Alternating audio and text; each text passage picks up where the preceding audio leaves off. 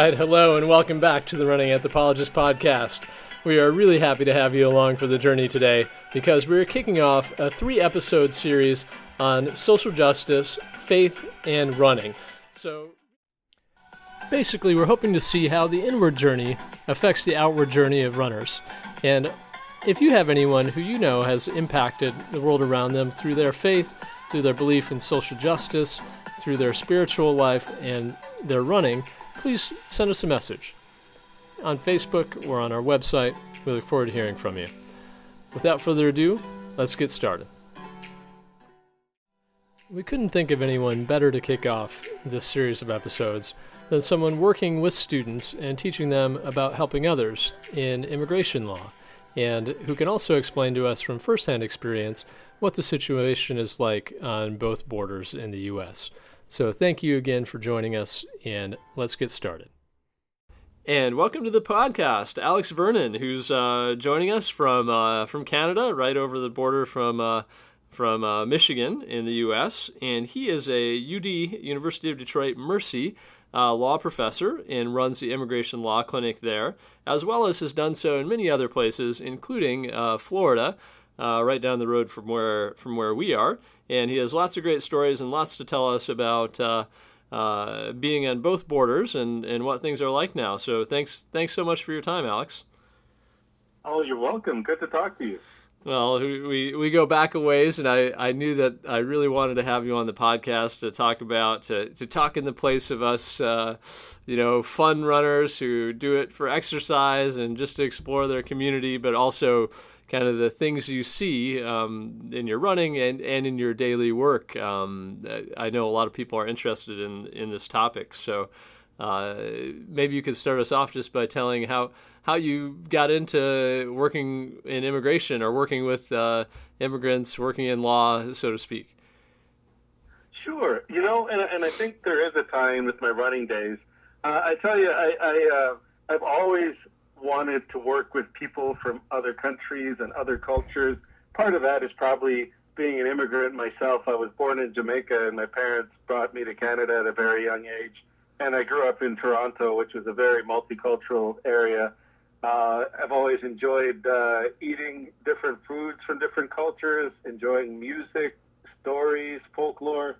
Uh, actually, I kind of tell people a lot of the reason why I, I keep trying to get back into serious running now is so that I can eat whatever I want. but um, you know, back in high school, I ran for a very strong cross country program at St. Michael's College School in Toronto, and we won the provincial championships a number of years in a row. Wow! Uh, and actually, one year we got to represent Canada at the uh, ISF World Cross Country Championships in Fontainebleau, France. That's amazing. And um, wow. It was an amazing experience, uh, and it was kind of my first experience, you know, being in another country, uh, interacting with, you know, kids our age from uh, mostly Western Europe and North Africa, uh, and realizing that, you know, the little bit of French that I had learned in school actually took on. Like I could actually communicate with uh, some of these other kids from other countries, and I actually uh, made some lifelong relationships with some runners from Luxembourg uh, and from Israel, of all places. Uh, I just had a one of the Israeli runners get back in touch with me on Facebook, uh, and he was actually a, a Ethiopian uh, Jewish uh, immigrant to Israel. Wow. Um, and uh, so that was really my first international experience connected with running.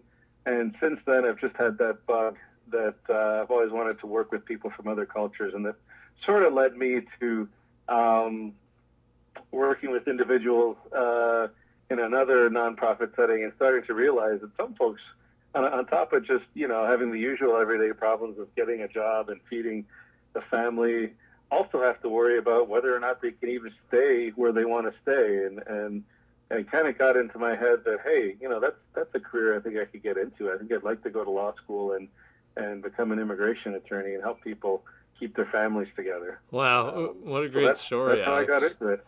I, you know, very few people can boast uh, that type of high school cross country experience. I mean, what a what an opportunity! And as as you said, just the the doors and the the horizons that it opened up for you uh, conceptually, and what you thought about people as foreigners, quote unquote. Uh, that's that's really Absolutely. neat.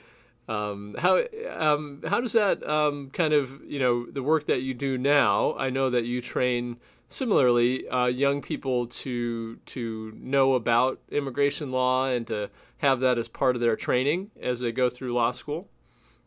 Right, right. So I have uh, law students working under my supervision. Uh, some of them come with absolutely no background in immigration law. Some of them, you know, may or may not have an interest in doing immigration law, but they're required to take a clinic where they work with live clients and, and work with live legal issues. Hmm. Uh, on the other hand, I have students that uh, a lot of whom are either from immigrant families or they've immigrated themselves. Some of them are refugees who have fled life-threatening uh, situations. Some of them have memories of, of fleeing these life-threatening situations. I've had students come from places like Iraq and Syria.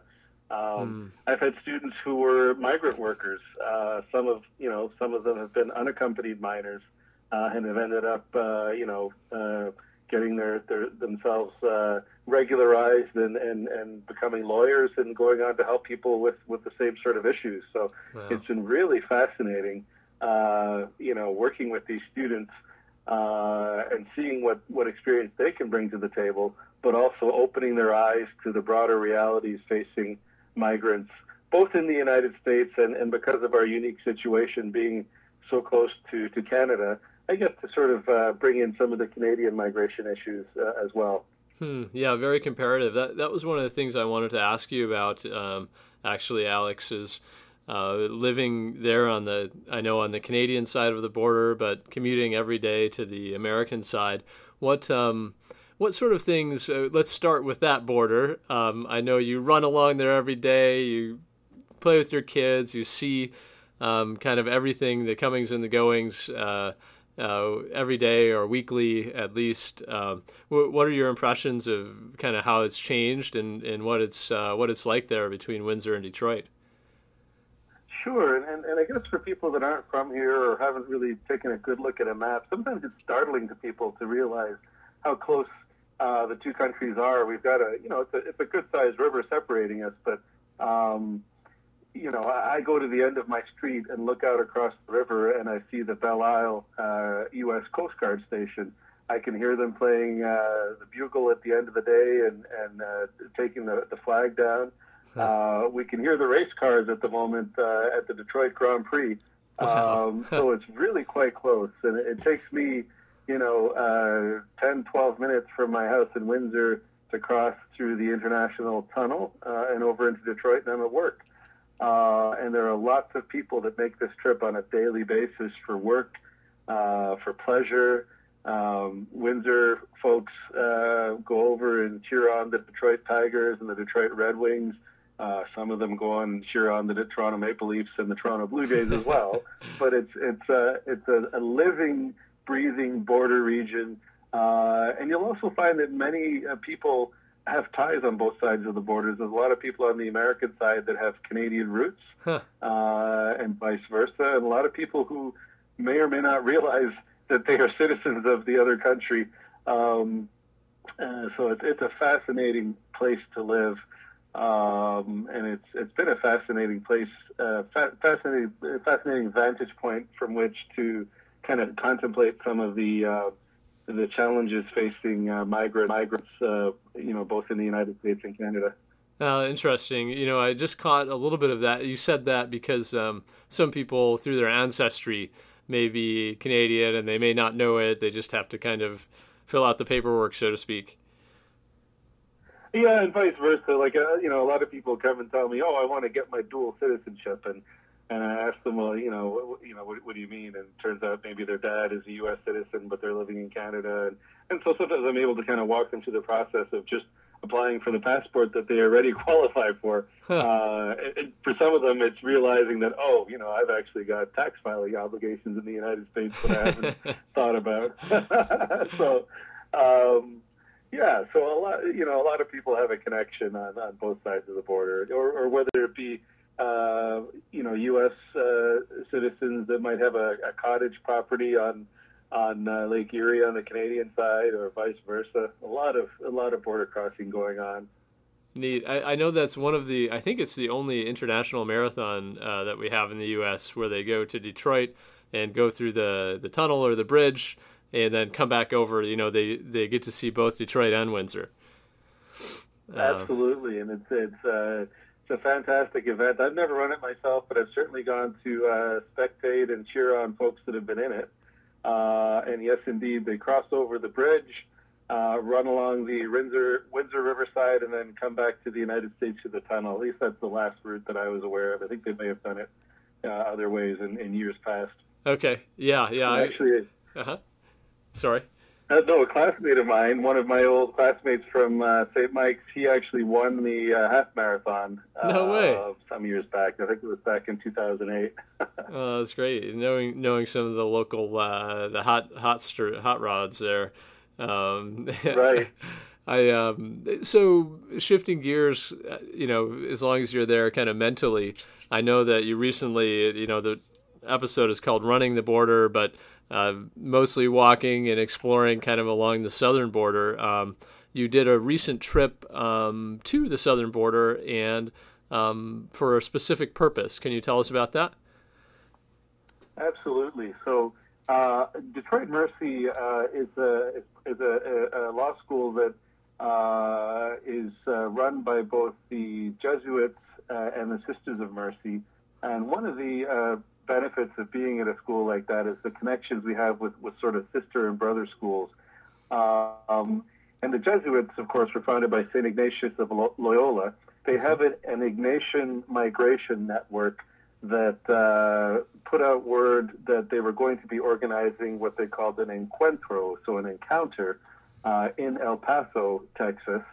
Uh, and there's actually a Casa Encuentro, uh, or a House of Encounter, that uh, is staffed by individuals that um, uh, their goal is to invite people to, to, to experience full migrant experience. So we came down there as folks from different Jesuit institutions uh, universities, uh, colleges, schools, parishes, um, and we had an opportunity to think and reflect on migration. We had an opportunity to volunteer at a shelter that is welcoming migrants uh, that have just crossed the border from Mexico.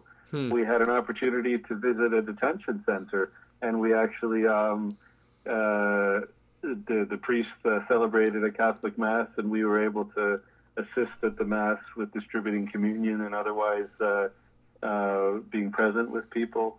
Um, so it was really a, a wide-ranging experience. We went, to, you know, uh, to to the border to just see what it's like, to to see what the border fence is like. Um, I had the opportunity to cross over to uh, Ciudad Juarez and uh, see the border from the Mexican side. Hmm. Um, and it was quite a, an eye-opening experience. You really have to, to to be there to understand that it's not always the way it is portrayed in the media, um, and that it, in many ways it, it, reminded me very much of life in uh, the Detroit Windsor corridor, where it's it's a, a living, breathing border that people cross uh, on a daily basis for work, for school, for recreation, um, on, going both ways. Um, and yes, there are people who are, are crossing, uh, you know, because they're uh, fleeing danger in their home country or they're fleeing desperate poverty. Uh, but that's sort of interwoven into the, the greater picture of migration that uh, also encompasses the day-to-day flows uh, between Ciudad Juarez and, and El Paso. Yeah. Um, yeah. I, so many, many more people are crossing legally. Um, when when you look at the physicality of the border from both sides, what is it? You know, if we've never been there or seen pictures, maybe you could show a few pictures with us with our listeners. What what does it look like as you walk or you jog along it? If you're if you're actually there in Ciudad sure. Juarez, yeah. Well, I have to say it's breathtakingly beautiful territory. It's it's, it's a desert uh, climate, uh, and uh, there are beautiful mountains there. Uh, and of course, the name El Paso is, is short for El Paso del Norte, ah. you know, the, the, ah. north the North Passage. So it's um, a passageway through the mountains that has been a, a, um, as was explained to me by some uh, people who are very passionate about the area, it's been a, a, a, a passage uh, through the mountains that's been used by the indigenous peoples, uh, by the Spanish settlers, by you know the the American settlers. It's always been a place of passage. Um, the, um, the the Rio Grande forms part of the, the border between uh, Mexico and the United States uh, at that point. And uh, in contrast to the mighty Detroit River, uh, you know, at that point, it very much looks like uh, what we would consider to be maybe a, creek hmm. up in in our part of of, of the country. Um, uh, you know, so sometimes the water level fluctuates, and there's a lot of the riverbed that is exposed. Uh, I saw Mexican children playing in the in the river. Uh, they could have easily waded across. Hmm. Um, and it's interesting to note that um, the border fence uh, is not right up against the river. It's, it's quite a bit a ways in on, on the American side. So, um, you know, by the time uh, somebody who, who, who crosses uh, through the river uh, is on American soil, well, they've already crossed the border. Uh, and so, in fact, um, the border fence isn't keeping them out of the United States. And, and what, what we saw was that there were gates in the fence that were left open so that people who had already crossed onto United States territory could, of course, uh, walk over to the gates and turn themselves into immigration. Hmm. So it really is not the case that people are, uh, at least at that border crossing, it's not the case that people are coming across illegally to evade U.S. officials. Uh, in many cases, they're coming across, you know, at irregular points of crossing and turning themselves into U.S. officials because uh, current U.S. policy is to either sort of meter them uh, at the official uh, crossing at the bridge. In other words, they're turning people back if they if they you know have the uh, the hunch that they might be uh, refugees or asylum seekers, hmm. and they're telling them to come back. Uh, you know when they have more time uh, or space for processing. And, and, and also what they're rolling out, out across the southern borders is the remain in Mexico policy, where they're actually turning people back and telling them to wait uh, you know, uh, in Mexico until they get a chance to uh, do their their asylum uh, hearing. In many cases, via televideo. Oh wow! And... So the um, uh, and that becomes even more apparent when uh, we came to the part of the border where there was a dam damming the river, and then at that point, the border actually transitions to a land border. Hmm. Uh, and that land border didn't have a border fence right there, so it was it was quite easy to. Uh, there was sort of a, a ditch at one point uh, with some markers, and then uh, you know went up into the mountains, and the mountains were not very high at that point. Uh, it would have been quite easy for people to have walked across at that port, port of the border completely unimpeded. Certainly not un, undetected though, because there are ground sensors and there are cameras, and uh, I'm sure that people who crossed at that point would be quickly met by border patrol trucks because it's a large urban area and there's people all over watching. Hmm. Um, but again, uh, we didn't we didn't we didn't see people crossing there. We saw them. Uh, we saw them crossing, uh, you know, closer to the river, and then sort of turning themselves into uh, immigration officials on the U.S. side. Yeah, and I'm sure some of that, uh, you know, that we've heard about is true. That there are very long waits. Um, whether you get accepted to stay in a detention center or whether you're passed off to stay in Mexico, it's uh, quite a long late wait to have your hearing. Correct, and um, you know, as much as uh, the, the, the kind host that was showing me around, uh, you know, was pointing out some of the uh, different areas of town, uh, some of which you know looked quite safe and quite lively, but she pointed out to me that you know a lot of these areas are quite insecure uh, and are controlled by various uh, criminal elements, criminal gangs, and especially for the migrants that are not from Mexico, there there there are places where they're quite uh, their security would be compromised, where they'd be in, in, in danger of getting uh, kidnapped, um, um, you know, extorted, uh, money extorted from them. Uh, so the wait in Mexico is not a secure wait by any means. Hmm. That's interesting. I, I hadn't thought about that. Um, so the the people that are coming who are fleeing some really difficult situations, oftentimes with their children, are kind of forced to wait in unsecure uh, areas, and and for that matter, probably some of the uh, detention centers in the U.S. are not that great, but are better, I'm sure. They they might be safer, although you know they're still jails, and um, the conditions that some of the migrants have been describing, and, and, and conditions that have been documented by organizations that have uh, you know uh, gone and evaluated these uh, centers, are quite quite disturbing, hmm. um, as as people have heard about in, in the news. Anyway, so I was telling you about uh, an organization or a loose uh, grouping of former uh, Department of Justice employees, uh, immigration judges, and members of the Board of Immigration Appeals who put out uh, uh, a piece criticizing the, the, the supposed fact sheet that the Department of Justice had put out uh, and and taking issue with the suggestion that most people don't show up if if uh, if they're released. Uh, so I'd be happy to send that to you, and if you want, you could put it up for your listeners to to take a look at themselves. Definitely, thanks, Alex. And Alex, in response to that, kind of uh, shifting gears a little bit, I know that um, uh, your faith and uh, you know, kind of the Catholic social justice and social teachings are a big part of your response to that, and kind of what the students might have experienced on the at the Ignatian uh, Encuentro. So, what um, could you tell us a little bit more about that and kind of what you know how that played into um, your work? Sure. Well, uh, you know, as we've just talked about, it's heavy work. Uh, and in particular, when my students are working on these kind of cases, when they're encountering detained migrants or people who've been recently detained or people who've just fled uh, from life-threatening conditions, uh, you know, I like to introduce them to a spiritual element of the work we're doing uh, to kind of contextualize, uh, give them some some nourishment.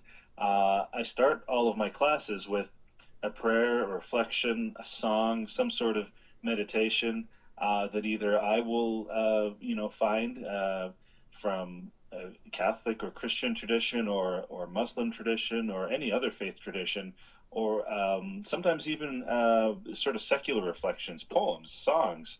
And I invite my students, uh, if they so wish, to contribute uh, at the start of the class with, with something of their own. Um, and, and you know we uh, we invite in uh, speakers that uh, address that dimension of our work as well. We have a, a Jesuit priest that uh, comes in and speaks about the uh, the Jesuit and mercy charisms or spiritual gifts of the two orders that um, are involved uh, in the spiritual life of our law school. So we have Saint Ignatius of Loyola, the founder of the Jesuits. Um, you know, came to his deeper conversion after being wounded as a soldier uh, in in the uh, in in Spain.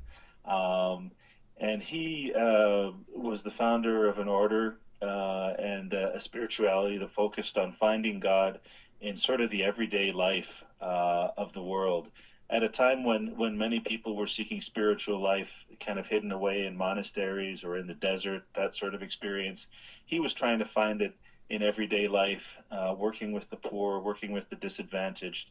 Uh, and that's very much at the core of, of what we do uh, in the Immigration Law Clinic similarly, uh, the Sisters of Mercy, founded by a woman named Catherine McAuley in, in Ireland, um, focused on on helping uh, inner city women and children, um, orphans, uh, widows, and helping them with their um, physical, uh, economic, and spiritual needs. Um, and, and, that's very much at the heart of what we do as well in the clinic. you know, the majority of our clients uh, are women and children, uh, immigrants. So, uh, so I think that that component of spirituality is very nourishing for the work we do. Helps to contextualize it, and and in an era when we're we spend a lot of time kind of focusing on the technical aspects of becoming a lawyer, uh, becoming an advocate, I think that's a very important uh, important component to bring in. Hmm. I'm glad. I'm glad you brought up briefly that that interfaith um, aspect um, to the work that you do, and I, I think we mentioned this a little bit earlier, and or touched on it a little bit earlier in our talk, but um, that's really present in the Detroit and Windsor area for for many reasons. But among those, um, a lot of people don't know it has one of the, the largest uh, Arab uh, communities in the United States. So can you tell us a little bit more about that, kind of you know through running or coaching, um, what what you've encountered and what you know about the community there? Absolutely, it's a very rich and vibrant community. Uh, that um, uh, a large Arab community, a large Muslim community. Some of those are non-Arab Muslims. Uh, and, you know, sometimes people from the outside outside of this area might not realize that there's a difference between Arabs and Chaldeans and Assyrians and Copts and Persians uh, that all sort of come vaguely from uh, the same part of the world but have uh, various cultural and religious traditions. Um, and, and, you know, uh, I think uh, on both sides of the border, in, in Windsor and, and, in the Detroit area, these communities have uh, learned to live together as they've lived together in, in their home countries. Uh, and there's a great deal of harmony and, and uh, cultural uh, flourishing.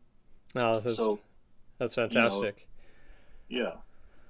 Um, how how do you, how would you um, kind of uh, characterize? Uh, I know that you're involved with a lot of community stuff. You have five children, and they're involved in a lot of stuff. Um, how how would you characterize you know relationship? I know you know through sports, through running, uh, ice hockey, which is both of both of one of our favorites uh, that we share too. Um, would you say that there's a lot of community involvement between the different cultural groups in in Windsor and Detroit? Absolutely. I'll tell you about a, a, hockey program that I've been involved in uh, in Detroit called the Clark Park uh, uh, hockey program. Uh, it's at a, it's at the only outdoor rink that's left in Detroit, uh, and it's right in a neighborhood that has a large immigrant population, largely uh, Latin American, Central American, Mexican immigrants many of whom are, are not sort of culturally uh, disposed towards hockey. And so we've got first generation hockey players out there on the ice uh, alongside, um, you know, African American kids, uh, you know, which are uh, populations that are sort of uh, underrepresented in the NHL and, and in other um, big leagues. So that's been a really fun experience. Um, encountering some of the parents of my clients on the ice, um, so that's that's on the Detroit side. On the Windsor side, you know, I'm involved in the Windsor Soccer Club, uh, and I'm always gratified to to meet parents uh, and and children uh, at the soccer field that have come recently from uh, other countries. There's been a large influx of Syrian refugees to the Windsor area. Um, and Afghans uh, and, and, others from, from that part of the world that's been so touched recently by war. And um, you see the parents making the effort to speak English, to reach out, to participate, uh, and it's it's part of the cultural mosaic of our, our area. Um, That's fantastic. I, I, you know, one of the things that a lot of people don't realize who are maybe from even a little bit further south um, is that you know, good four months of the year, five months of the year, you have ice and it's really cold, so it can be hard to be motivated to get out to run or find a place to run and play soccer that's safe. So um, you know that's where ice hockey could come in. Uh, you know, really good for inner city uh, sports for for youth. Absolutely. Cool. Well, Alex, I, I really appreciate you answering those. And uh, next, I, uh, so I've got to shift gears before we finish the interview and ask Absolutely. you about your your next running venture. I know from personal sources that uh, actually you've uh, committed to the the Crim 10 miler and getting ready for that in uh, Flint, Michigan.